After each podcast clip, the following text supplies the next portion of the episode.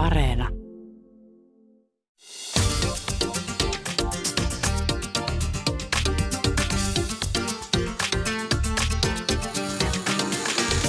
Yle Puhe, torstaisin kello yksi ja Yle Areena. Mahadura ja Österkan. Yle Puhe. Oikein ihanaa itsenäisyyspäivää rakkaat kuuntelijat ja tervetuloa Mahadura Ösperkaniin. Sanotaan, että suomalaiset ovat luontokansaa. Kuitenkin ö, reilu 70 prosenttia suomalaisista asuu kaupungeissa. No, onko suhteemme luontoon romantisoitu? Millä tavoin luonto määrittelee suomalaisten identiteettiä vai määritteleekö se enää tänä päivänä? Milloin sinä hyvä kuuntelija, oot viimeksi pysähtynyt arjen kiireeltä? Milloin viimeksi oot käynyt metsässä? Tänään rakkaat kuuntelijat puhutaan suomalaisten luontosuhteesta. Studiossa vieraana biologi, eräopas ja ympäristökasvattaja Sini Malminiemi sekä toimittaja, kirjailija, luontokuvaaja Kimmo Ohtonen. Tervetuloa. Kiitos. Tervetuloa studioon minunkin puolesta ja Ösperkan on kysynyt meidän kuulijoilta, että milloin he ovat viimeksi pysähtyneet arjen kiireiden keskellä ja käyneet metsässä, niin minäpä heitän heti pallon sinulle, että milloin sinä olet viimeksi pysähtynyt ja käynyt metsässä? En ole kumpaakaan tehnyt tämän syksyn aikana. Milloin oot viimeksi käynyt metsässä? Kyllä se oli tiedäkö loppukesästä. No siitä on aika pitkä aika. Kävitkö sä oikeasti metsässä vai jossain puistossa? Ei, kyllä se oli metsä. No kun sä oot Ösperkan tommonen Turun turkkilainen, niin oot sä pohtinut sun luontosuhdetta? Tavallaan niin kuin siitä turkulaisuudesta ja turkkilaisesta aspektista ajatellen. Mähän siis käyn Turkissa, en joka vuosi, ja tota, mutta yritän käydä usein, mutta siis eihän se luonto ole ehkä sitten siellä mun kotikaupungissa ensimmäinen, mihin mä tavallaan niin törmään ö, tai, tai niin kuin, me, meen tai otan sitä jotenkin niin kuin huomioon, mutta se on ollut mun mielestä hauska, että siellä sit mun sukulaiset ja mun ystävät ylistää Suomen luontoa. Ja ne on sille, että, että kuinka mahtavaa, että kun teillä on siellä niin vihreätä ja te pidätte niin hyvää huolta teidän luonnosta ja, ja se on niin puhdasta, että, että se on niin kuin se, että mitä ne Suomesta ensimmäisenä kelaa, niin on se Suomen luonto. Ja sitten mä oon silleen, että niin no siis no osataanko me sitten arvostaa sitä oikeasti tarpeeksi. Että just se, että no milloin minä olen ollut viimeksi metsässä tai niin kuin, että milloin mä oon ajatellut, että onpa meillä ihana luonto täällä Suomessa. Mm. Niin, sitä mäkin tässä just, just pohdiskelin. Ja jos mä niin lähden miettimään Sri Lankaa, niin meillähän on upea monimuotoinen metsä Sri Lankassa. Ja kaikki, jotka siellä on reissannut, tietää, että meiltä löytyy rantoja, mutta sitten meillä pääsee sisämaahan vuoristoon ja, ja junalla halki upeiden metsien. Mutta samaan aikaan yksi huoli, mikä mulla on, nyt kun Sri Lankassa on useampien vuosien aikana käynyt, niin mä huomaan, miten turismi vaikuttaa meidän ympäristöön, öö, miten rannoilla rannoilla sinne huuhtoutuu merestä aivan älyttömästi roskia, muovia, mitä turistit heittää sinne. Ja, ja sitten samaan aikaan haetaan hirveästi elämyksiä, että halutaan nähdä niitä meillä on norsuja, niin halutaan nähdä niitä, halutaan päästä ratsastamaan niillä. Ja mä mietin, että mikä tarve meillä on että on pakko päästä kiipeämään näiden upeiden eläimien selkään. Onko se näiden eläimien etu?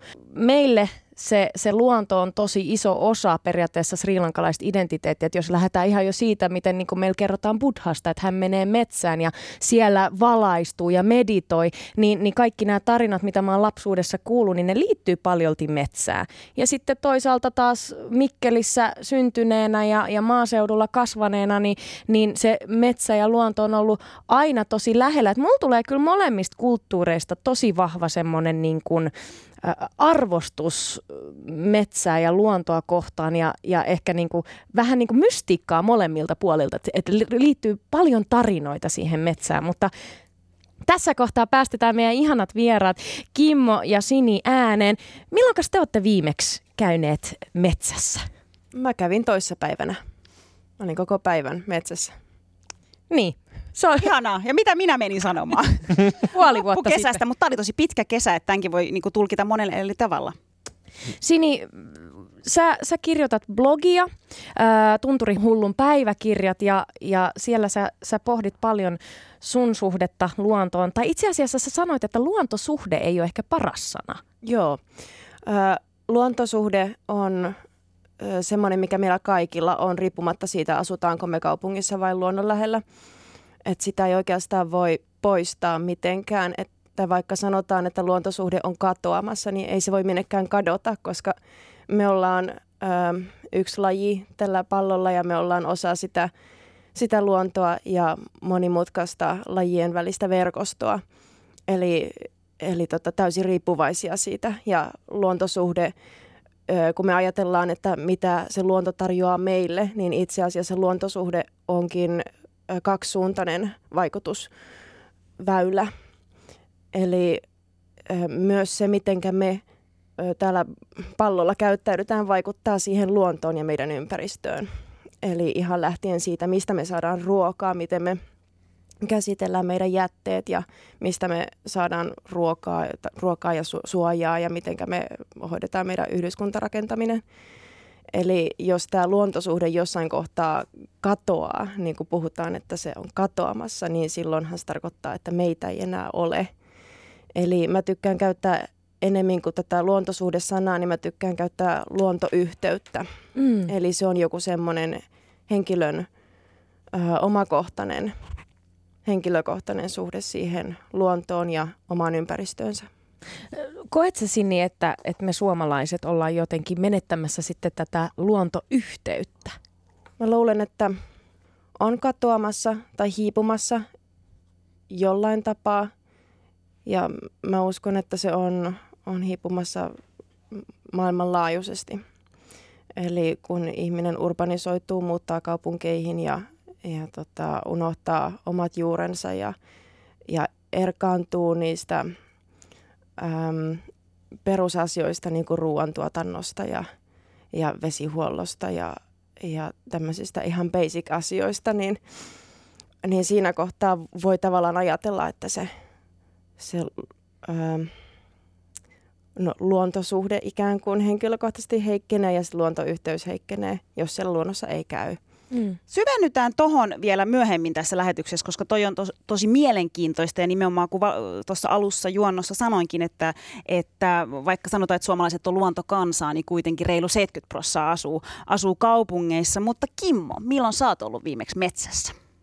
Eilen illalla tota, tuolla Viikin luonnonsuojelualueella Helsingin kupeessa, missä asutaan, niin johdatin vaimoni ja meidän koirat äh, otsa lampun valolla sinne pimeään metsään, missä on tosi hyvä olla. Siellä me koirat pääs vähän juoksentelemaan, siellä me sitten vietettiin iltaa. Ja tässä juuri tulin Inarista takaisin, niin se niin kuin aina tämmöistä etelävetelää muuttaa se, kun pääsee kokeesta pohjoisen luontoon, niin mä oon edelleenkin vähän semmoisessa niin kuin Lapin huumassa tälläkin hetkellä. Lapin huumassa, kerro vähän, mitä se tarkoittaa? No vaikka luonto ei ole semmoinen joku paikka, johon mennään, vaan se on niin kuin läsnä kaikkialla, niin kuin tämä luontoyhteys, ää, niin, niin kuitenkin sitten, kun täällä asuu sitten, vaikka viettää paljon aikaa vaikka Helsingissä kaupungissa töitten, töitten takia ja näin poispäin, niin onhan se sitten semmoinen Lapin, Inarin erämaamaiset metsät ja luonto niin semmoista kuitenkin niin erilaista, kun se luonto on niin moninainen, kun aina sanotaan, että me laitetaan luonto johonkin yhteen, sanot luonto, luonto, sitä luonto, tätä, kun se on niin monta eri asiaa, niin, niin tämmöinen luonnonmukaisempi ympäristö, mitä Lapissa on enemmän vaikka just Inarissa Pohjois-Lapissa, niin, niin se on kuitenkin mulle semmoista harvinaista herkkuu tässä arkisessa ympäristössä vaikka Viikkikin on kiva ja tämmöiset suojelualueet, keskuspuistot, nehän on tosi tärkeitä. Kun asui itse yli seitsemän vuotta Manchesterissa, niin ei siellä tällaisia keskuspuiston kaltaisia juttuja ollut. Että kyllä meillä on paljon hyvää kaupunkiluonnossa ja se on luonto ihan samalla tavalla. Niin se Kimmo tuossa kirjassa äh, kirjoitat, että tota, ää, en muista nyt, oliko se tässä, mets- oli se tässä Metsäkansan tarinassa, no. että sä kuitenkin kanssa oot asunut Kalliossa – Eks niin? Siis Joo. siellä niinku sykkeen keskellä ja, ja jotenkin kuvailet sitä, miten, miten sun ajatukset sinkoilee kaupungissa tuhanteen paikkaan samaan aikaan. Mutta sitten kun sä meet metsään, niin yhtäkkiä sä olet jotenkin yhtä sen metsän kanssa ja, ja rauhoitut. Tämä on tämmöinen mun henkilökohtainen kokemus. varmaan juontaa lapsuuteen ja niihin semmoisiin turvapaikkoihin, mutta että mä tiedän ihmisiä, joille tämä ei olisi just näin, vaan ne löytää sen harmonian kaupungissa ja vaikka miljoonan kaupungin hälinässä. Mutta mulla se on niin, että vaikka kirjoittaminen ja tämmöinen ihan oleminenkin on monessa mielessä helpompaa sit luonnon rauhassa, että Kyllä se näin on, mutta silti tuohon toteat, että, kun että eihän luonto ole mikään semmoinen kiva paikka, mihin me mennään, vaan se on meidän, meidän niin kuin olemassaolon perusedellytys. Ja sitten kun aina joskus ajatellaan, että se on tämmöisiä pehmeitä, kivoja, vihreitä arvoja, niin onhan se sitäkin, mutta kyllähän niin kuin luonto on, niin kuin se leikkaa poikkitieteellisesti läpi koko meidän yhteiskunnan. Että se on sitä niin kuin ydintä. Ja nyt me katsotaan tätä keskustelua, nytkin on ilmastonmuutoksia kuudennen sukupuuttoalon niin kuin ympärillä, niin se, siinä se, se osoittaa sen, miten niin kuin kaikki on riippuvainen tästä meidän luontoyhteydestä ja miten, se, miten me kohdellaan. Kaikilla kalliolaisilla luontosuhde, pari ystävää sanoo, että mä en koskaan käy luonnossa, ei mulla ole mitään luontosuhdetta tai yhteyttä, mutta onhan se, on, mitä sä valitset, mitä sä syöt, miten sä elät, niin sun luontoyhteys ja suhde on koko ajan läsnä, joka henkäyksellä, jonka otat.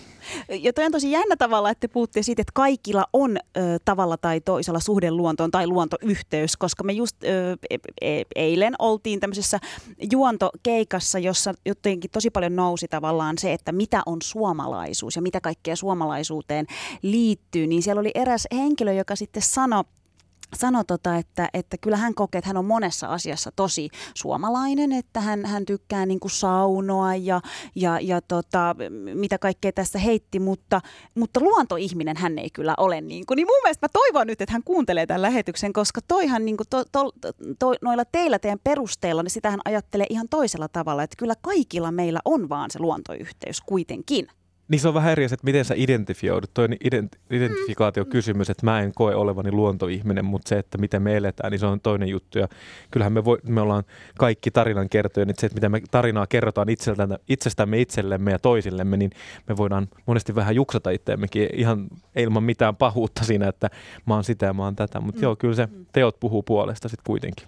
Ja mennään kohti sitä, että pohditaan, että mikä luonnon tai metsän merkitys on tänä päivänä suomalaiselle identiteetille, mutta, mutta olisi eka kiinnostavaa tietää, että mikä, mitä luonto ja metsä merkkaa teidän identiteetille ja mä haluaisin ihan aluksi kysyä, että, että mikä on teidän niin kuin tärkein muisto ehkä lapsuudesta tai, tai saatte itse määritellä nyt sitten, mikä liittyy luontoon tai metsiin, mikä on niin kuin määritellyt sen, että tämä on tärkeä asia, tärkeä osa minua.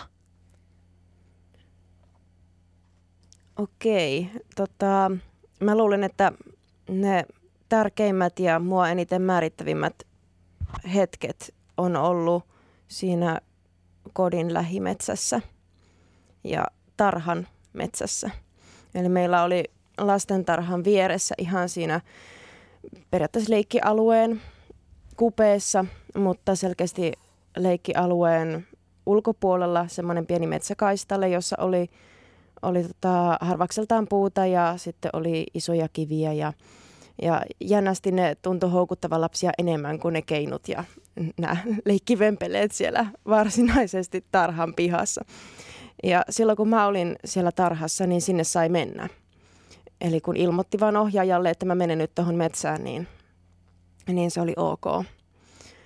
Ja siellä sitten tota, erityisesti niillä isoilla kivillä keikuttiin ja kiipeltiin ja ja leikittiin. Ja, ja tota, se oli semmoista ää, mm, omaehtoista luontosuhteen rakentamista. Sieltä se pikkuhiljaa rakentui ja muodostui niin kuin osaksi omaa identiteettiä. Ja nykyään kun mä kuljen sen tarhan ohi, niin se koko tarhan alue on aidattu. Eli ne lapset ei enää pääse sinne metsään, vaikka, vaikka varmasti se metsä edelleenkin kutsuu, vaan se koko tarha on, on niin kuin eläintarha-aitaus. Mutta tota, tämmöisellä rajoituksella tehdään kyllä sitten samalla hallaa sille lapsen kehitykselle, koordinaatiokehitykselle ja, ja liikkumiskyvylle ja, ja hienomotoriikan kehittymiselle ja tämmöiselle, mitä pystyisi sitten luontaisesti ja ä, tavallaan niin kuin mikä automaattisesti tulisi siinä har, harjoitettua siellä metsässä, kun liikkuu ja leikkii. Samaten se lapsen luontosuhde, että kehittyykö se nyt paremmin sitten siellä äh, hiekkalaatikolla aidan sisällä kuin aidan ulkopuolella kivillä keikkumalla. Mm. Ja kaikki vastustuskyky. Mm. Ää, mikrobitason niin kuin bakteerit ja kaikki nämä, mitä me saadaan metsästä ja kun kaivellaan matoja mullassa, niin kuin, mikä oli oma, itse syntynyt 81, niin se oli ihan niin kuin arkea lapsuudessa. Että ei, se on tavallaan niin kuin sääli, että että me voidaan liikaa sortua, kun on kau- tämän kaupunkilaismaaseutu vastakkainasettelu, mikä on tosi paljon niin keinotekoisesti luotu, mutta sitten tämmöisiä oikeita ongelmia on juuri se, mikä pätee mun mielestä aika suuressa Suomeen, että jos me ei mennä sinne metsään, vaan ollaan siellä hiekkalaatikolla ja siinä hoidetusympäristössä, niin just tämä niin kasvatuspuoli, pedagogiikka, kaikki tämä, mutta sitten ihan tämmöinen niin kuin, niin kuin bakteeritason, mikrobitason niin kuin ka- kasvatus, joka on tärkeää lasten, lapsen terveydelle. Mehän ollaan kädellisiä. Kim... Me ei pidä mu- unohtaa sitä, että me pitää siellä kiipeillä kuin paviaanit tuolla metsäskolla lapsia ja ehkä aikuisinakin. Kimmo, me halutaan kuulla myös sun tärkein muisto liittyen luontoon tai metsiin. Mä sinne Keravalla, joka oli tosi erilainen paikka silloin, ja se oli, meillä oli semmoinen kiva iä, iäkähkö kuusikko havumetsä siinä meidän takapihalla, niin mä opin tosi nopeasti sen, että metsä on hyvä turvallinen paikka ja se on jännittävä paikka, mutta jos tärkeimmästä puhutaan, niin se oli kyllä Keski-Suomen metsissä. Mulla oli, että usein karkailin sinne ja oli tavallaan paha olla kotona niin kuin Fajan takia ja sitten se metsästä tuli semmoinen niin kuin turvallinen paikka. Ja se, sitä on, mä edelleen koen sen niin kuin semmoisen niin kuin sanattoman selittämättömän voiman, kun mä menen metsään ja kun 9V näki karhun ja oli kokenut jotenkin sen läsnäolon ja senkin jälkeen, niin tavallaan se jotenkin se, samaan aikaan se on semmoinen niin kuin toi, toiveikas ja sitten siinä on se suru taustalla ja se kuulumattomuus, että ei tiedä, ettei kuulu tähän ihmisten maailmaan, kun se on niin kuin aikuisten maailman turvaton ja, ja, ja semmoinen vaarallinenkin, niin se metsässä semmoinen niin täydellinen turvallisuus ja se semmoinen, niin että se pitää susta huolta, että kun sä oot jonkun niin kuin iäkkään kuusen juurella ikään kuin se kuusen kaartuvat kädet, oksat niin kuin pitäisi susta huolta, niin se on ehkä se mulle sen tärkein, että mä sain silloin niinä niin kuin – ala-aste vuosina semmoisen metsäkasteenona kesäöinä, jonka, mä tunnen edelleen, vaikka kaikki on hyvin ja saan elää onneksi niin kuin turvallisessa maailmassa, niin oma, oman lähiympäristössä, niin, tota, niin, niin sen, sen kokee edelleenkin sen, että se ihan kuin se niin kuin kuiskisi sulle se metsäjuttuja. Kerro Kimmo siitä, siitä tota karhun kohtaamisesta vielä, kun sä olit yhdeksänvuotias, koska se on oikeasti aika harvinaista, mm. että, että kohtaa karhun luonnossa tai metsässä ja sä olit kuitenkin lapsi, niin mitä, mitä ajatuksia siinä vilisi pienen lapsen päässä? Niin ja silloinhan niin kuin 90-luvulla se oli vielä harvinaisempaa, kun karhun kanta on kasvanut aika merkittävästi. Nyt ihmiset näkee niitä silloin tällöin, ei kuitenkaan usein, mutta se se oli semmoinen aika unenomainen hetki ja siis nopea ohikiitävä hetki ja tietenkin mä, mulle se niinku lapsenakin karhu oli niin kuin jollain tavalla ollut semmoinen niin kuin hulkmainen mielikuvitusolento ja semmoinen niin kuin voimaolento, niin sit se oli mulle semmoinen niin kuin merkki siitä, että se tuli näyttäytymään. Ei tietenkään se oikeasti mennyt niin, mutta mä, mä sen niin kuin mielin silloin, että se mun niin kuin voimaeläin tuli tavallaan moikkaamaan ja kertoo, että kaikki on hyvin ja mä pidän susta huolta – ja tavallaan auttoi jaksamaan.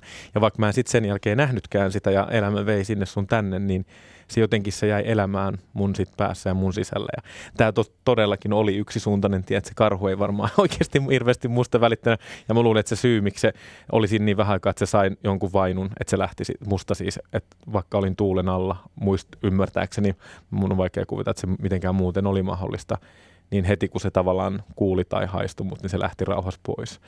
Mutta lapsenahan sitä on niin kuin vapaus kokea näitä asioita niin monelle eri, enemmän tasolla kuin nyt aikuisena. Et näin. Sini, onko sulla ollut mitään tällaista kohtaamista äh, metsän asukkien kanssa, mikä olisi jäänyt mieleen? Ehkä parhaiten jäi mieleen nämä, nämä jotenkin äh, jollakin tavalla haavoittuneet sairaat tai, tai hylätyt eläinpoikaset, joita me äh, pelastettiin lapsena. Eli tota, Tampereelta on kotoisin sieltä, sieltä tota, taajama-alueelta. Siellä oli ää, luontokosketus joka päivästä ja, ja tota, mahdollisuus käydä metsässä ja siellä sitten myös törmäs näihin ää, eläinpoikasiin, siileihin, oraviin, ää, käyneistä pihlajanmarjoista humaltuneisiin tintteihin, mm. muihin lintuihin. Ja, ja tota, aina silloin tällöin sitten todettiin, että nyt tämä, tämä yksilö kaipaa vähän ihmisen apua tai suojaa. Ja, ja tota, otettiin se sitten hoitoon ja, ja ruokittiin ja, ja vapautettiin sitten, kun oli vähän kerännyt voimia siinä. Jaamur, kiinnostaa tietää, nyt kun tässä on Kimmon ja Sinin tarinoita. En ole kohdannut, voin sanoa. Mä just mietin, että en ole mitään näin makeeta ja maagista kohdannut, mitä he on kohdannut. No mikä on sun tärkein muisto? Kai sulla nyt semmonen on. On, on tärkein muisto ja se on itse asiassa, tota, mä muistan alaasteella mun, mun tota, meidän alaasteopettaja, hän oli siis aivan ihana tyyppi ja, ja me tota, aika ajoittain tehtiin sellaisia luontoretkiä siis metsään. Ja, ja tota, meillä oli tosi iso luokka ja, ja silloin meidän luokassa oli tosi paljon villiä poikia. Terveisiä vaan sinne Kerttulin kouluun, mutta pakko se nyt on vaan tässä sanoa. Ja mä rakastin tavallaan sitä, että kun tämä meidän opettaja vei meidät sinne metsään, niin, niin miten kaikki rauhoittu. Et mä muistan, että ne pojatkin, ne rauhoittu ihan totaalisesti. Ja se oli ihanaa, kun me opettaja sanoi, että et tota, on tosi tärkeää, kun mennään metsään, että et luontoa kunnioitetaan ja tavallaan kunnioitetaan kaikkea ja kaikkia, mitä siellä niin kuin on. Ja mä muistan sen kun eilisen, että me oikeasti käveltiin tosi rauhallisesti, ei saanut korottaa ääntä ja sitten tavallaan öö, me opettaja silloin yritti opettaa meille kaikkia puita ja mä muistan senkin kun eilisen, että, että koivu on se, missä on tota, öö, valkoinen tavallaan se tota, se on niin kuin valkoinen ja kuusi nyt okei, okay, että kuusen näköinen. Hänen niin kuin, ne muistoleikit ja että mikä lintu on mikäkin, äläkä nyt jumalauta kysy Mutta siis esimerkiksi tavallaan, niin kuin, että kun hän puhui, se, se oli se sääntö, punarinta, niin hänellä on sitten punainen rinta. Ja siis se, se oli niin, kuin, niin ihanaa ja jotenkin siitä mulla tuli sellainen, joka on säilynyt tähän päivään saakka, että kun mennään luontoon, kun mennään metsään, sitä pitää kunnioittaa ja siellä olevia pitää kunnioittaa. Niin tämä on kyllä semmoinen, tota, ja ehkä sitten mä huomaan, että kun mä menen sinne metsään, niin kyllä mä oon niinku paljon rauhallisempi, mitä mä oon normaalisti. Että kyllä mä siellä niinku, tiedätkö, kävelen rauhallisesti, en halua säikäyttää ketään ja se on niinku semmoinen. Mikäs sulla? Sulla oli itse asiassa aika, eikö sulla ollut tuossa semmoinen aika pysäyttäväkin? No siis joo, mutta ku, eh, tästä nyt ei voi tietää, minkälainen kohtaaminen tämä oikeasti oli, mutta olin siis perheen kanssa pyöräilemässä eh, tuolla tota Sipoon korvessa. Ja, ja tota, se oli ihana päivä ja oltiin viisi tuntia pyöräilemässä ja, ja sitten tuota, yhtäkkiä me nähdään tien, siis meitä, meitä vastaan tuli siis koiran näköinen otus ja, ja siinä oli jotain jännää siinä koirassa. Kaikki pysähtyi tai hidasti vauhtia. Meitä oli kolme pyöräilijää, mun kumppani ja hänen äitinsä. Ja, ja tuota, tämä, koiraeläinkin pysähtyi sinne kauas. Ja, ja sitten tuota, poikaystäväni äiti sanoi, että onko toi susi.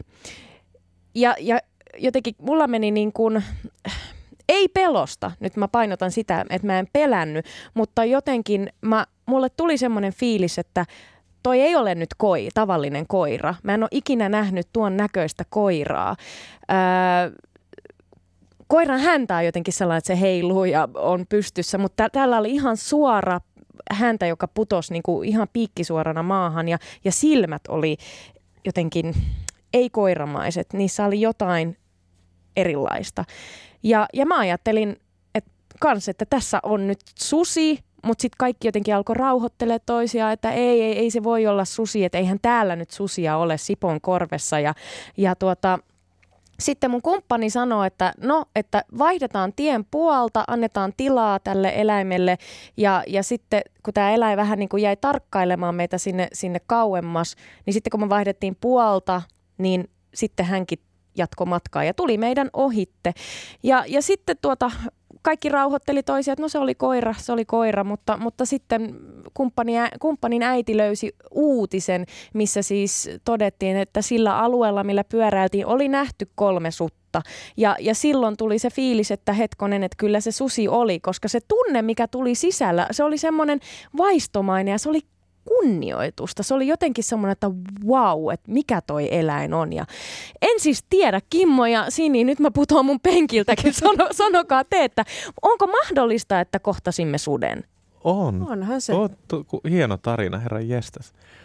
Ja just näin, se syksyn aikoihan sitten lapsenvahteja pistetään laumoista pihalle, eli se, ja ne liikkuu pitkiä matkoja, että se on voinut tulla kuule ihan kaukaankin sinne. Ja juuri niin kuin sanoit, että kyllä siellä täällä Sipoon korven Porvoon alueella on susia liikkunut ja, ja sitten plus sitten ihan tämmöisiä vaeltavia nuoria yksilöitä. Että, ja jotkut niistä voi olla niin, että ne vasta opettelee tähän ympäristöön, että ne on voinut tulla tuolta vähän niin kuin alueelta, missä ei ole hirveämmin ihmisiä tai polkupyöräilijöitä tulee vastaan ja ne eläimet, hirvet, sudet, kaikki käyttää metsäautoteitä teitä, kun ne liikkuu paikasta toiseen ja jos on nuori yksilö, niin se vasta opettelee niin kuin tavallaan navigoimaan ihmisen maailmassa, mm. kun se etsii elintilaa ja ravintoa. Tuota, tästä tästä kohtaamisesta mä päätin, Kimmo, kun sä sanoit, että karhu on sinun voimaeläin, niin susi on tästä lähtien minun voimaeläin. Ja tuota, kävin vaan tällaista keskustelua nyt sit itseni kanssa ja perheen kanssa siitä, että miten toisaalta sitten taas esimerkiksi susikin, niin sitä hirveästi ehkä pelätään. Tai riippuu varmaan ihmisestä, mutta jotenkin lietsotaan ehkä tiettyä niin kuin susipelkoa tai karhupelkoa. Ja, ja mennään ehkä tähän pelkoon nyt sitten, koska sit mä viime kesänä, mä oon alkanut siis, että mä haluan käydä siellä metsässä. Me pyöräillään, me telttaillaan metsässä ja siis mä kärsin jostain, en tiedä, kroonisesta pelosta, koska joka kerta kun me yövytään siellä metsässä, vaikka se olisikin kesä, ja vaikka ei tule ihan pilkko pimeätä, niin mä pelkään siellä. Mä pelkään ihan hirvittävästi ja, ja tota, viimeksi kun oltiin kumppanin kanssa, me nukuttiin riippumatossa, siis ihan todella romanttista periaatteessa, mutta mä en saanut unta siellä riippumatossa ja mä menin tota, istumaan nuotiolle siihen saakka, että aurinko alkoi sarastaa ja, ja sitten menin väsyneenä sinne riippumattoon. Ja puoliso kuorsas siellä. Puoliso kuorsas ja mä olin, että perhana ikinä ei enää lähetä retkelle, mutta tavallaan tavallaan menin siinä kohtaa vähän itseeni, että miksi kun mä kävelen niin kuin tuhansien kaupungissa Helsingin yössä, vaikka aamuyöllä, niin mä en pelkää mitään, vaikka todennäköisempää on, että mulle sattuisi jotain ehkä jossain Helsingin keskustassa, kuin se, että mä olen metsässä, missä oikeasti ei ole ketään, mutta siellä mua pelottaa ihan hirvittävästi. Onko tämä yleistä, tämä tämmöinen joku niin kuin tuntemattoman pelko tai metsän pelko? Mi- mistä on kyse? On yleistä. Mulla on ihan samanlainen kokemus tuosta riippumattopelosta. On vai? On. Onko kyse siis tästä riippumatosta? Pitäisikö teidän miettiä jotain muuta nukkumiskeinoa sit siellä? No jos ajattelee vaikka, että, että, että tämä yleensä nukun teltassa. Ja, ja tota, teltasta sä et näe ulos. Ja riippumatossa sä oot avoimessa tilassa, missä sä pystyt heti kun sä avaat silmät ja vil, vilkuilet vähän siitä laida yli, niin sä näet kaikkialle ja, ja sitten sit sä näet niitä hahmoja siellä hämärässä ja, ja tota, mietit, onko tuolla puun takana joku, no liikkuuko tuolla joku ja sitten se tuijottaa jotain hahmoa, kohta se lähtee liikkeelle ja, ja tota, onko se iso, onko se pieni ja mi, mikä se on ja pitääkö tästä nyt, mitä mä teen, mä oon täällä upeluksissa ja tästä ei pääse kauhean tehokkaasti liikkeelle täältä riippumattomasta, niin mitä sitten, jos se lähtee liikkeelle? Mutta tätä tämmöinen niin kuin, ää, metsässä pelkääminen, niin, niin kyllä mulla se oma kokemus on, on sitä, että se tulee siellä pimeässä. Eli illan tultua, kun, kun valo katoaa, niin silloin aistit virittyy äärimmilleen ja, ja, ja rupeaa kiinnittämään huomiota joka ikiseen pieneen liikahdukseen tai rasahdukseen. Minkä Juuri nämä rasahdukset on niin hermoja raastavia. Kimmo, onko sä koskaan pelännyt? Metässä? Aika harvoin, että on pelännyt metsässä. Ja jos ne on ollut pelkoa, niin ne on sitten liittynyt vähän silleen niin kuin irrationaalisesti niin kuin ihmiseen. Eli mä oon kokenut metsän aina turvallisena paikkana ja Suomessa lähtökohtaisesti, että siellä ei ole olentoa, joka haluaisi syödä sinua tai vahingoittaa sinua. Että pelännyt on esimerkiksi edellisessä elämässä, kun olin toimittajana Lontoon kaduilla tehdään juttua jengiväkivalloista ja tä- vallasta ja tämmöisestä, niin niissä on ollut niin kuin öisissä Lontoossa kuvata, niin ne on oikeasti ollut kuumottavia juttuja. Että et sellaiset on, ja just kun vaimokin tästä mulle kuittailee, ja mä tykkään tilastoista tosi paljon, niin aina yrittää ymmärtää, kun mielipiteet, nyt nykyäänkin tunteet leiskahtaa niin nopeasti ja nähdään susi, niin sitten on niin kuin se soihdut sytytetään ja ruvetaan heiluttaa keihäitä, niin, niin se, että aina vähän niin kuin katsoo niitä tilastoja, niin just tämä, että miten vaarallista vaikka Kaisaniemen puiston läpi voi yöllä olla mennä, kun sitten, että jos sä Sipoonkorvessa nukut riippumatossa, niin se ei lähtökohtaisesti ole ihan kauhean vaarallista tai ne riskitekijät aika pienet. Niin, mutta mihin tämä pelko sitten perustuu? Eikö tämä kerro, nyt jos palataan sitten siihen alkukysymykseen ja siihen, että, että mikä tämä meidän luontoyhteys on, Joo. niin kyllähän se kertoo sitten siitä, että jos me pelätään metsässä, jossa niinku todennäköisintä on, että ei mitään pahaa satu, niin miksi siellä me pelätään? Se... Sitten kuitenkin me ollaan luontokansaa. En nyt, jo, tässä se on, on ristiriita. Niin. niin, mutta siis mä ajattelen se jotenkin tälle, että voisiko se johtua siitä, että kuitenkin jokainen meistä nytten, eikö vaan sanokaa, mutta vietetään enemmän aikaa kaupungissa, kun mm. eletään kaupungissa. Eikö Sini ja Kimmokin nyt niin kuin about uh, suurin piirtein kuitenkin, että ka- kaupungissahan me ollaan. Ja mä itse niin ajattelen, että mä mä just mietin, että voisinko mä olla yötä metsässä, niin en, ellei Kimmo olisi mun mukana. Kimmo voisi Sini. kelpaa. Sini, te molemmat, te molemmat kelpaatte, niin voitteko tulla mun ja mun kumppanin kanssa? Koska mä en rehellisesti uskaltaisi mennä metsään esim. mun kumppanin kanssa kahdestaan, koska ei me olla ikinä oltu metsässä yötä. Mm. Niin mä en tiedä, osaisinko mä toimia siellä oikein, mitä mä sitten tekisin, kun näitä ääniä siellä koko ajan tulisi. Niin kyllä mä niinku uskallan väittää, että kun se metsä on ehkä sitten, eihän siellä se on e- kuitenkin vähän vieraampi kuin sen sun oma kalliokulma tai Turun kulma, missä sä asut. Ja no se... sä pääsee just sen sanan sanoit, vieras. Mm. Mutta onko se on vieras, mutta sitten siinä on myös ehkä meidän niin kuin evolutiivinen on, tausta kyllä. takana plus sitten se kulttuurievoluutio. Joo, joo eli, eli siis itse asiassa se, että me ähm, meillä herää herkemmin pelon tunteita tietynlaisiin asioihin, niin kuin esimerkiksi kärmeisiin tai hämähäkkeihin tai sitten vaikka pimeään metsään, niin itse asiassa se osoittaa sen, että me ollaan paljon lähempänä sitä luontoa ja luonnon ympäristöä ja metsää kuin me ollaan kaupunkiympäristöä, koska meidän, me ei olla vielä opittu ö, pelkäämään sitä tälleen niin kuin perinnöllisesti. Eli se ei ole meidän genetiikassa vielä tämä tämmöinen luonnollinen pelko joka suuntautuisi äm, tämmöisiä niin kuin kaupungissa kohdattavia uhkia niin kohtaan. Niin kuin esimerkiksi me ei automaattisesti pelätä aseita, vaan se pitää oppia se, se pelko, että nämä, nämä asiat ovat potentiaalisesti vaarallisia.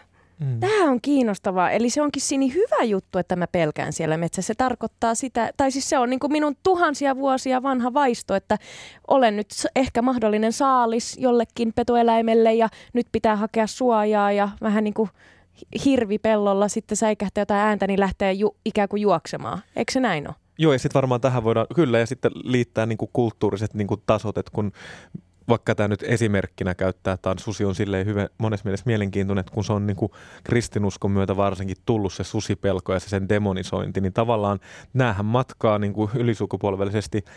Ja joskus miettinyt, että kun katsoo että meidän nykymaailmaa ja teknologiaa ja näin, niin tietyillä osilla meillä on, on mielenkiintoisia nämä vivahteet, missä näkee, että se ihminen, joka oli 200 vuotta sitten, eli jossain pienessä pitäjässä Mikkelissä, ja susi oli nähty, ja kirkossa siellä sitten kuulutettiin sitä paholaisen kätyriä, että se pitää poistaa, niin nämä on edelleen läsnä meillä, niin somessa kuin iltapäivälehdissä.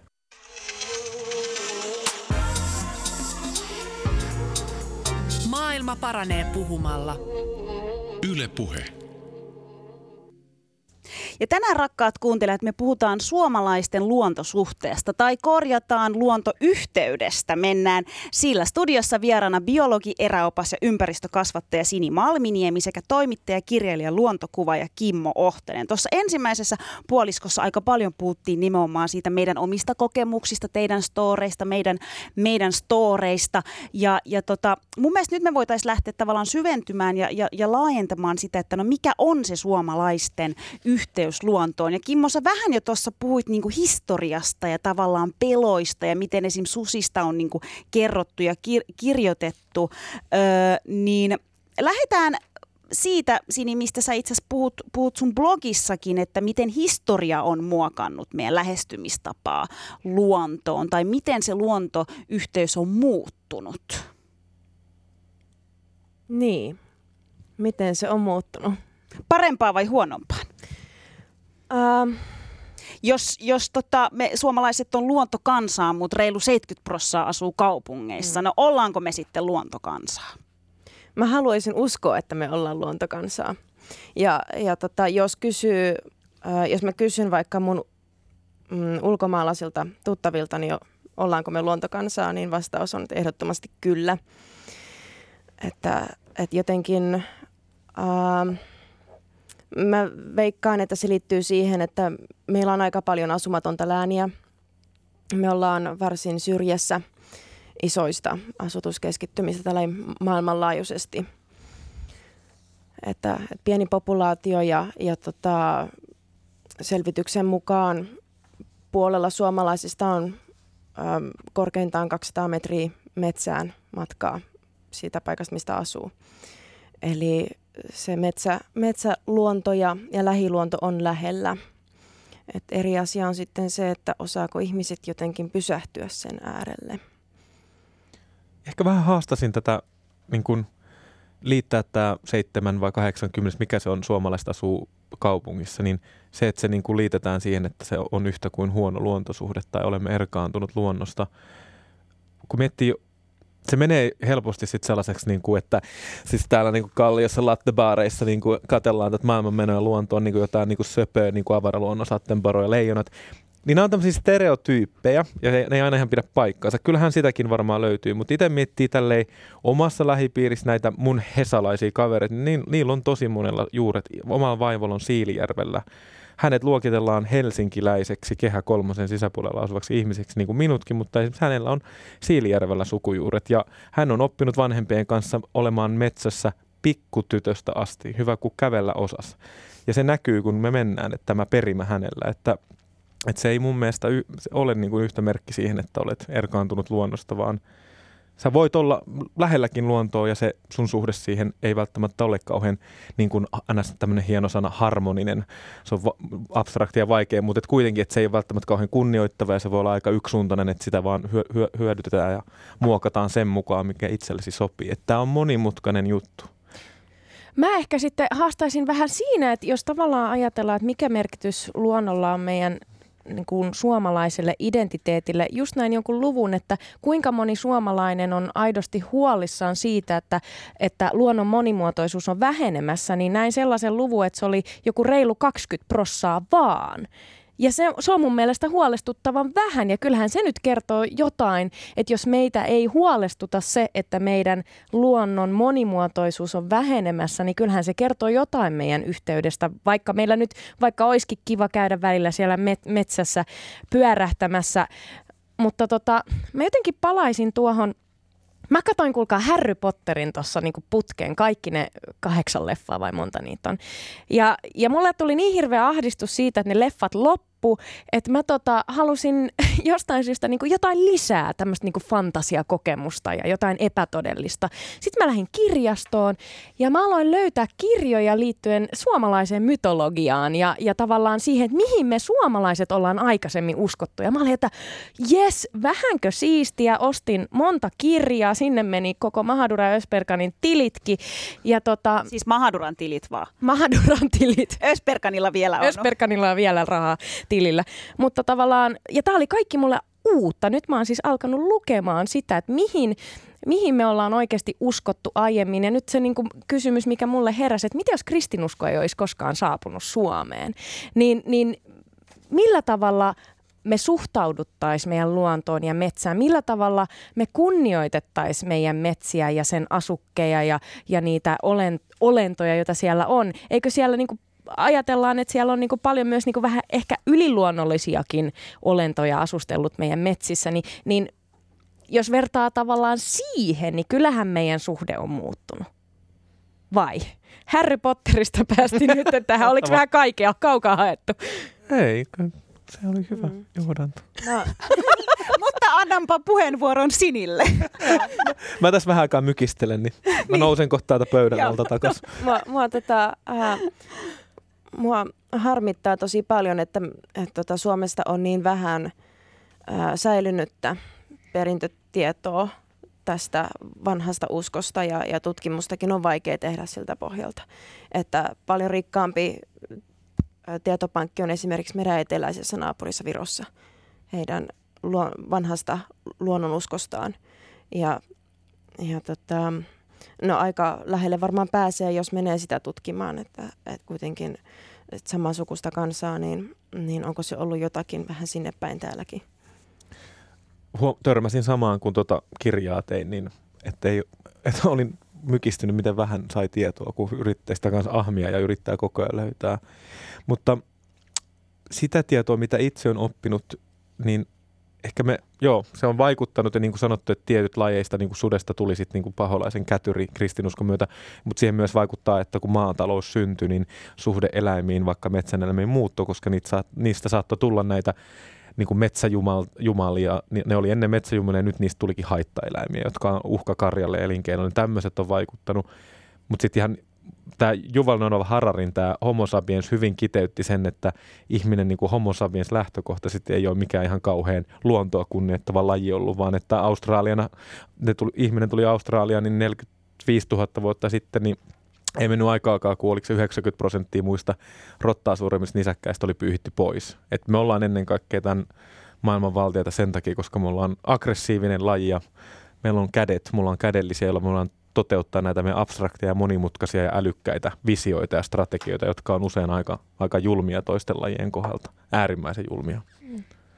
Äh, Mä haluaisin puhua seuraavaksi vähän siitä, että mitä hyötyä siitä on, että me vietetään aikaa metsässä ja, ja, ja luonnossa. Ja Kimmo, sä olet kirjoittanut näin, että, että yhteyden etsimistä luontoon on yhteyden etsimistä itseensä. Nyt on poika no kyllä nyt, runo runolle. Nyt on kyllä runo, runo, runo löyty, löyty tästä ja, ja siis itse asiassa Sini, sä kirjoitat vähän samantyyppisistä. Teillä on niin tosi samantyyppisiä havaintoja sun blogissa ja sun kirjoissa ja, ja äh, mua kiinnostaisi tietää tästä niin kuin luonnosta ja, ja sen vaikutuksesta mielenterveyteen, että mikä sillä oikeasti on. Onko se vaan jotain puhetta, että kun menet metsään, niin sitten, tiedätkö, valaistut niin kuin Buddha meillä päin. Tai ja, että metsästä löydät kaikki vastaukset huoleesi. Niin, jotkut sitten, jotka menee metsään, niin, niin sit ne ei kestä niitä hyttysiä. Miksi täällä on näin paljon hyttysiä? Takaisin kaupunki. Tai en tiedä. Jokaisella on oma suhtautuminen.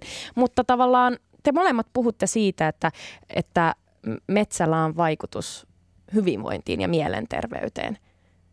No mä pohjaan sen äh, mun näkemyksen ihan omakohtaisiin kokemuksiin plus sit siihen, että, että tutkimukset tukee hyvin vahvasti sitä, että, että metsällä ja ylipäätään luontoympäristöllä on positiivinen vaikutus hyvinvointiin ja terveyteen. Tietysti sitten siihen vaikuttaa myös äh, sellaiset tekijät, kuten kulttuurinen tausta tietyssä määrin ja, ja tota, asenteet, pelot, tämmöinen niin kuin, juurikin siitä kulttuurista ja, ja tavoista ja tottumuksista tuleva henkilökohtainen luontoyhteys, mikä se on se lähtökohta. Mutta, mutta tota, periaatteessa jos, jos viet kenet tahansa ihan kulttuurista riippumatta, asui hän sitten missä tahansa maalla tai, tai kaupungissa, jos viet hänet luontoympäristöön, niin ne vaikutukset, mitä luonnolla on sun äm, kehon reaktioihin esimerkiksi on ihan täsmälleen samat.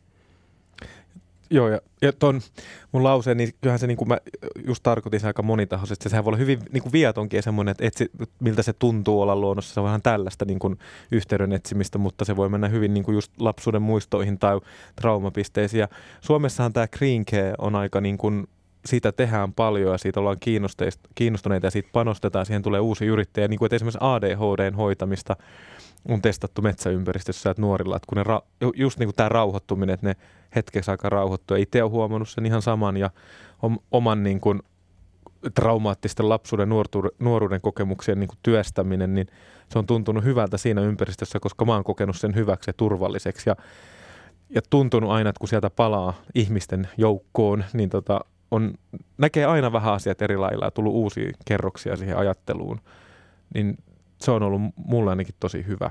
Mutta sen en sanoisi just, mitä sanoit, että, että, että on masennusta. No me metsään niin kyllä siitä, että mm. tsemppii. Ei, että kyllä ihminen tarvitsee toista ihmistä. Ja sitten se metsä on tärkeä osa sitä niin kuin hyvinvoivan ihmisen tai sitä hyvinvoimin rakentamista. Ja tavallaan varmaan tosi tärkeää se, että jokainen saa luoda sellaisen yhteyden siihen, kun haluaa. Mm. Tai, tai mun mielestä niin kuin tavallaan te, se, mitä te kerrotte, ja se, kuul, se kuulostaa aivan ihanalta. Ja mä mietin taas, että okei, no minä olin siis metsästä. Nythän mulla on semmoinen, että menenpä tästä sitten niin kuin metsään. Ja, ja, Mutta äh, mä halusin nostaa siis sellaisen, mitä Kimmo sä äh, tuossa sanoitkin, ja ollaan tässä niin kuin keskist, ke, ke, puhuttu siitä ja no, nostettu sitä esiin, mutta nimenomaan sen niin kuin luonnon – ja metsien kunnioittaminen. Tämä voisi olla ehkä myös semmoinen, niin kuin jos ajattelee tavallaan tulevaisuutta, että miten me voidaan pitää huolta meidän metsistä ja miten me voidaan kunnioittaa sitä, sitä, sitä luontoa. Mitä niin kuin tavallaan mitä ajatuksia se herättää teille? Miten, miten ohjeistatte ihmisiä, jotka, jotka ei ehkä, niillä ei olekaan niin syvää su- suhdetta luontoon, niin miten kun sinne mennään, niin miten siellä kuuluu olla? Mä mietin sitä, että just tämä luontoyhteys, mikä on tosi hieno käsite, niin rupean tätä niin käyttämään, jos sopii. Niin, niin, mäkin mokomi. Joo, niin, tota, niin se, et, se tavallaan olisi läsnä koko ajan, mä jotenkin näkisin sen näin, ja ilman se mitään sellaisia jeesusteluita, vaan että se on semmoista niin kuin vähäeleistä sen luonnon kunnioittamista ja tiedostamista, että me ollaan osa sitä. Eli sä voit olla vaikka vuoden putkeen kaupungissa, etkä näe puita kuin jossain perinteisissä maalauksissa, jossain kirjaston seinällä, niin, niin silti, että sä tavallaan no nyt tämä on hyvin ajankohtaisesti, vaikka ruokavalio on yksi tapa miettiä, että miten sä haluat kunnioittaa to, eläviä olentoja ja, ja sitä elinympäristöjä, joita hakataan koko ajan sen, sen takia, että saadaan lisää meille ruokaa ja ennen kaikkea lihantuotantoa kasvatettua, niin tämä on mun mielestä tämmöinen arkinen elämä, olet sitten kaupungissa tai maalla. Mutta sitten metsässä just se semmoinen, niin mun mielestä kaikissa, mitä mä itse huomannut, että kun että joku asia mietityttää tai suututtaa tai herättää suuria tunteita, niin sitten kun lähtee siihen, että mä haluan ymmärtää, miksi tämä on näin, miksi mä koen näin ja miksi tämä toinen toimii näin ja miten tämä niin luonnon kanssa on ihan sama, että yrittäisi ymmärtää, että miten se toimii ja miten meidän teot vaikuttaa, niin tämä on tämmöinen niin kuin sen enempää niin kuin tämmöisiin kaunosanoihin sortumatta, niin musta semmoinen hieno niin kuin elämän mittainen tie, että koko ajan oppii ja tajuu, että vitsi mä en tätäkään tajunnut. Ja nyt kun mä vähän rupean perehtyä, niin okei, mä ehkä voin vähän fiksummin toimii mm. joidenkin kannalta, mitä mä en edes tunne. Mm-hmm. Siniltä mä kysyisin sitten niin päin, että mun mielestä kirjoitit hyvin sun blogissa, että nythän, nythän se on jossain määrin jopa trendikästä, että hei nyt lähdetään metsään ja luonto, otetaan vähän Instagram-kuvia ja nyt ollaan, nyt ollaan oikein henkistytty täällä. Niin tota, sä sit mainitsit sellaisen huolenaiheen, että nyt kun kaikki ryntää sinne luonnonpuistoihin, niin miten se luonto kestää sen? Osataanko me esimerkiksi Jaamuri ja minä, jotka kuitenkin ollaan vähän ehkä kömpelöitä siinä suhteessa, osataanko me oikeasti toimia siellä niin, että me kunnioitetaan sitä luontoa, osataanko me kerätä meidän roskat vai jätetäänkö me ne sinne lojumaan, niin, niin sä puhuit tästä aspektista, että joo, tavallaan kaikkien pitäisi mennä sinne metsään ja että olisi jonkun sortin luontoyhteys, vaikka se on meillä kaikilla, niin. mutta tota, mutta tota, osataanko me sitten kuitenkaan olla siellä. Sitten tässä niin taas palataan siihen, että et joo, meillä kaikilla on luontoyhteys jonkun sorttinen, vaikka asutaan kaupungissa, mutta sitten kun me mennään sinne metsään, niin miten me siellä toimitaan?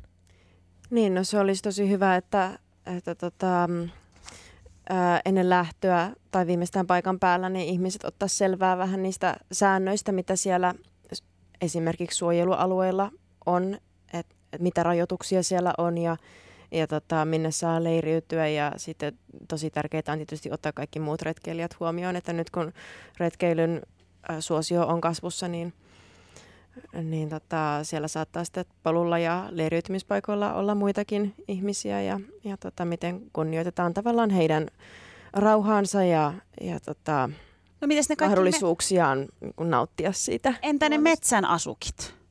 Niin. No, Mä ajattelin, että saisit eka nostanut ne mm. esiin. Mm. No mulle on sanottu pienenä, ja tota, tiedän, että, että tätä viljellään edelleenkin, että, että kun menet metsään, niin äh, menet toisen kotiin. Eli sä olet siellä vieraana, käyttäydy niin kuin olisit vieraana to- toisen kotona.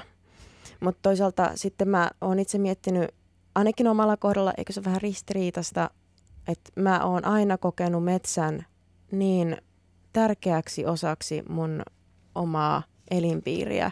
Että se on mulle enemmän koti kuin mikään muu paikka koko maailmassa.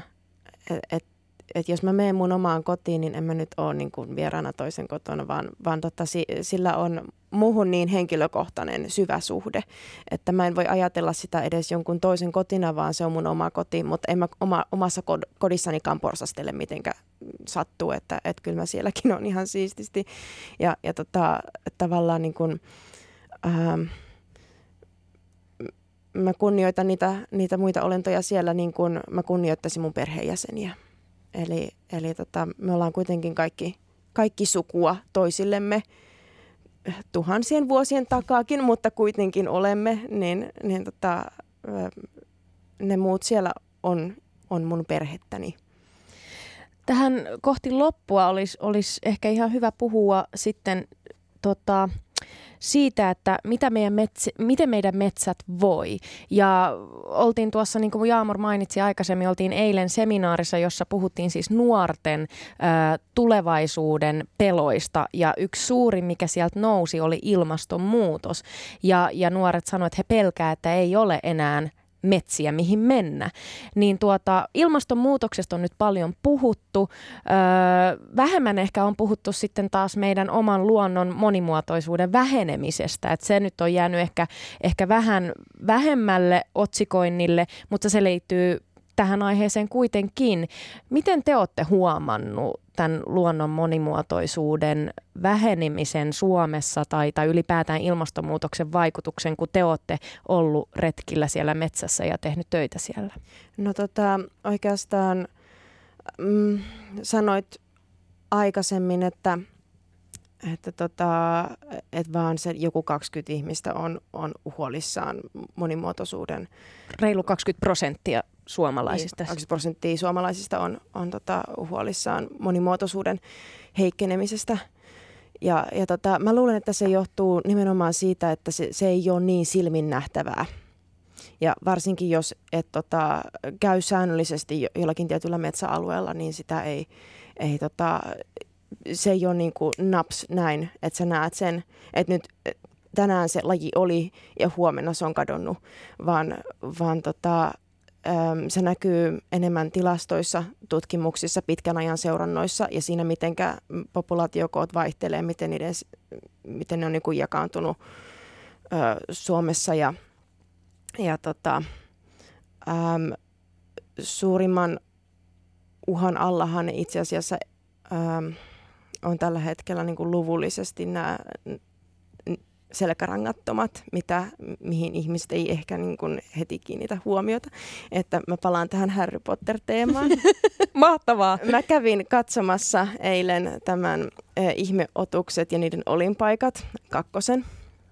Ja tota, äh, jos, jos fanittaa fantasiaotuksia, niin vähintään yhtä mielekkäitä otuksia löytyy meidän Suomen luonnosta.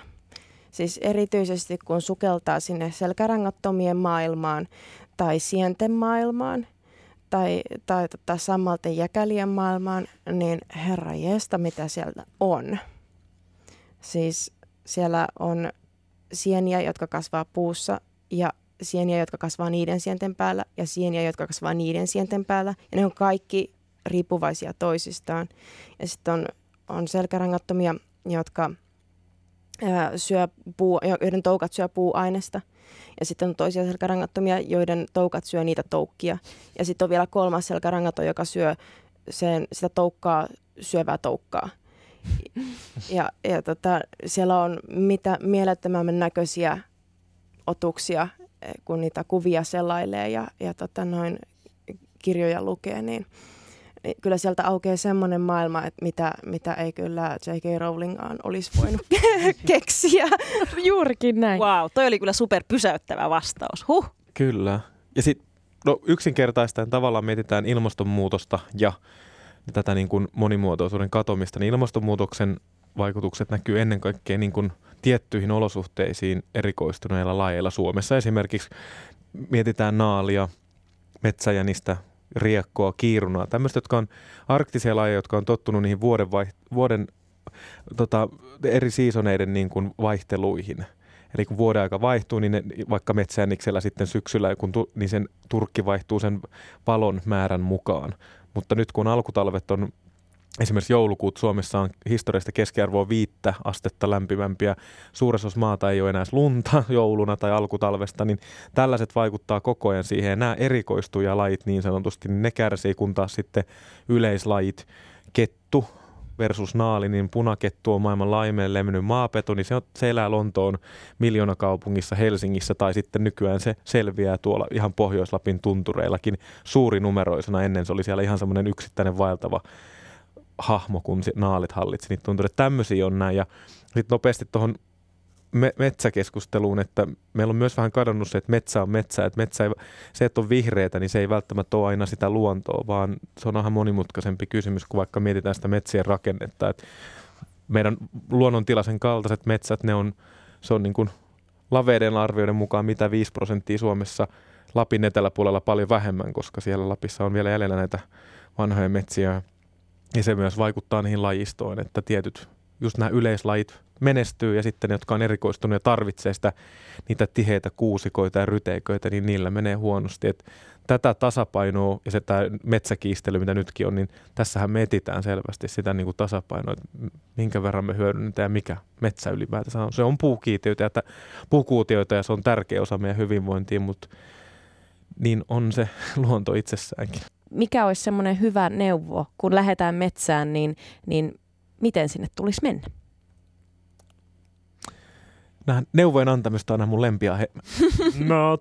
Tota, no mä mietin ehkä, jos ei kiinnosta mennä metsään, niin ei sinne tarvi mennä. Se on musta tosi ok sekin. Ja jos, jos haluaisi mennä, mutta ei ole mennyt, niin kannattaa rohkeasti mennä. Ja yleisesti ottaen nämä ahdistavat ja abstraktit aiheet, niin kuin ilmastonmuutos ja kuudes sukupuuttoaalto, niin ne on pelottavia, mutta sitten mä huomaan, että mitä enemmän niistä niin kuin kiinnostuu, niin, niin sitä voi niin positiivisesti miettiä, että voiko mä tehdä asioita joten jollain tavalla toisin. Ja just se semmoinen niin jatkuva nälkä niin ymmärtää asioita paremmin ja sitä kautta olla et, itsesäkin eri mieltä mä huomaan sen itsessä, että mä oon monesti eri mieltä itteni kanssa, että mä kaksi vuotta ajattelin näin ja nyt mä näen, että oh, se onkin vähän monimutkaista kuin noin, että mä oon mennyt julistaa jossain näin, niin tämä on mulle, niin kun mä huomaan, että mä oon säännöllisesti itteni kanssa eri mieltä, niin se on hyvä, hyvä kehityskulku. Ja sitten mäkin nyt otan tämän Harry Potter-teeman tähän loppuun mukaan, että, että se samalla, niin kuin me, me, me fanitetaan kaikki Twilight ja fantasia ja näin, niin just niin kuin Sini sanoi, että miten lapset saadaan mukaan, niin se on just toi, että toi, toi luonto on ihan ihmeellisin skifi fantasia maailma, mitä meillä on oikeasti todellisuudessa, niin kun me tota kautta lähdetään sinne sukeltaa, me tajutaan, että tämä on ihan mieletön juttu. Ja sitten sit vaihvihkaan me voidaan myös lapsille opettaa, miten me ollaan kaikki osa sitä ja, niin kun, ja meidän kaikkien selviytyminen riippuu tästä hyvin, luonnon hyvinvoinnista. Joo, tota, miten, miten lähdet lähestymään luontoa, vaikka jos, jos tota, noin luontoon lähteminen jännittää, niin, niin tota, hakeudu semmoiseen rauhalliseen paikkaan, vaikka ihan lähelle kotia keskimäärin suomalaisilla on se noin 200 metriä kuitenkin lähempää metsään, niin vaikka siihen metsään ja, ja hae sieltä joku, joku semmoinen paikka, mikä kutsuu sua. Ja äh, hakeudu vaikka jonkun puun äärelle ja, ja katso sitä puuta ja, ja syvenny tarkastelemaan sitä. Siellä saattaa löytyä jotain ihan uusia asioita, jotain sammalta tai jäkälää, joka kasvaa sen puun rungolla tai vaikka joku kääpä. Ja, ja tota, ähm, ihan vaan tutki sitä ja, ja anna ajatuksen lentää ja, ja sitten lopulta voi, voi sitten syventyä vähän aistimaan sitä luontoa siitä ympäriltä eri aistein. Ja, ja tota, muistaa sitten aina vähän fiilistellä ja tunnustella niitä omiakin tuntoja, että, että miltä musta nyt tässä tuntuu ja olisiko tämä semmoinen semmoinen paikka, missä tekisi mieli käydä useammin ja, ja katsoa sitten, herääkö siitä nälkää lähteä tutkimaan muitakin ympäristöjä. Mahtavaa. Kiitos Kimmo ja Sini. Kiitos. Kiitos. Ylepuheessa Mahadura ja Ösberkan.